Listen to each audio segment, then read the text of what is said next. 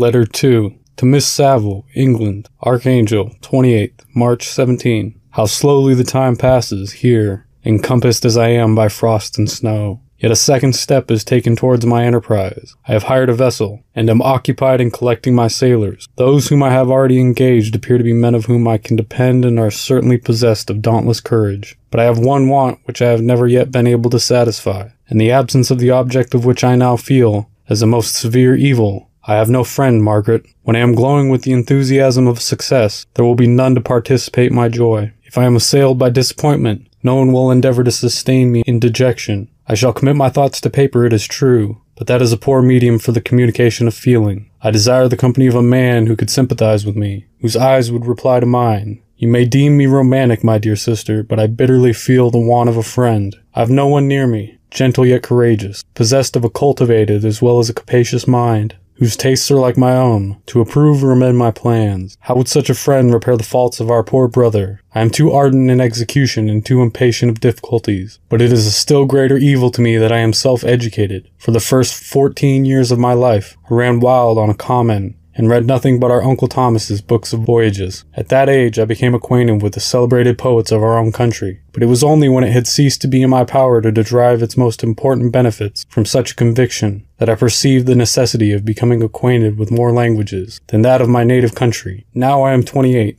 and am in reality more illiterate than many schoolboys of 15. It is true that I have thought more and that my daydreams are more extended and magnificent, but they want, as the painter calls it, keeping, and I greatly need a friend would have sense enough not to despise me as romantic, and affection enough for me to endeavor to regulate my mind. While these are useless complaints, I shall certainly find no friend on the wide ocean, nor even here an Archangel, among merchants and seamen. Yet some feelings unallied to the dross of human nature beat even in these rugged bosoms. My lieutenant, for instance, is a man of wonderful courage and enterprise. He is madly desirous of glory, or rather, to word my phrase more characteristically, of advancement in the profession. He is an Englishman, and in the midst of national and professional prejudices, unsoftened by cultivation, retains some of the noblest endowments of humanity. I first became acquainted with him on board a whale vessel. Finding that he was unemployed in this city, I easily engaged him to assist in my enterprise. The master is a person of an excellent disposition, and is remarkable in the ship for his gentleness and the mildness of his discipline. This circumstance added to his well-known integrity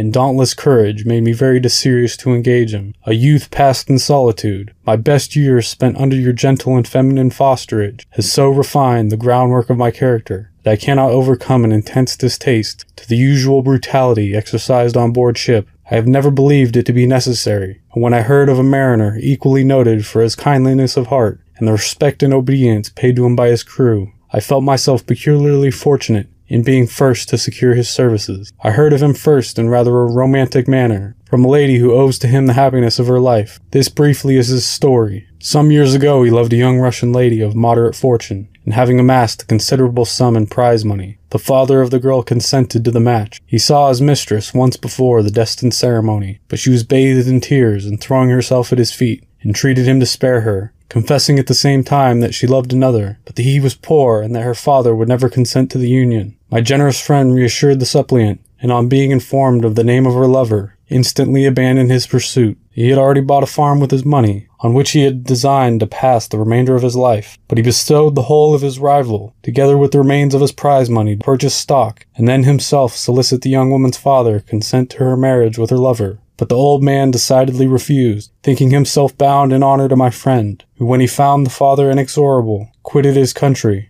nor returned until he heard that his former mistress was married, according to her inclination. What a noble fellow! You will exclaim, he is so, but then he is wholly uneducated. He is as silent as a Turk, and a kind of ignorant carelessness attends him, which while it renders his conduct the more astonishing, detracts from the interest and sympathy which otherwise he would command. Yet do not suppose, because I complain a little, or because I conceive a consolation for my toils, which I may never know, that I am wavering in my resolutions. Those are as fixed as fate, and my voyage is only now delayed until the weather shall permit my embarkation. The winter has been dreadfully severe, but the spring promises well, and it is considered a remarkably early season, so that perhaps I may sail sooner than I expected. I shall do nothing rashly. You know me sufficiently to confide in my prudence and considerateness. Whenever the safety of others is committed to my care, I cannot describe to you my sensations on the near prospect of my undertaking. It is impossible to communicate to you a conception of the trembling sensation, half pleasurably and half fearful, with which I am preparing to depart. I'm going to unexplored regions, to the land of mist and snow, but I shall kill no albatross. Therefore do not be alarmed for my safety, or if I should come back to you as sworn and woeful, as the ancient mariner, you will smile at my illusion, but I will disclose a secret. I have often attributed my attachment to my passionate enthusiasm for the dangerous mysteries of the ocean, to the production of the most imaginative of modern poets. There is something at work in my soul which I do not understand. I am practically industrious, painstaking, a workman to execute the perseverance in labor, but besides, there is love for the marvelous, a belief in the marvelous, intertwined in my projects, which hurries me out of the common pathways of men, even to the wild sea and unvisited regions I am about to explore. But to return to dearer consideration, shall I meet you again after having traversed immense seas, and returned by the most southern cape of Africa or America? I dare not expect such success, yet I cannot bear to look on the reverse of the picture. Continue for the present to write to me, by every opportunity. I may receive your letters on some occasions, when I need them most to support my spirits. I love you very tenderly. Remember me with affection. Should you never hear from me again, your affectionate brother, Robert Walton.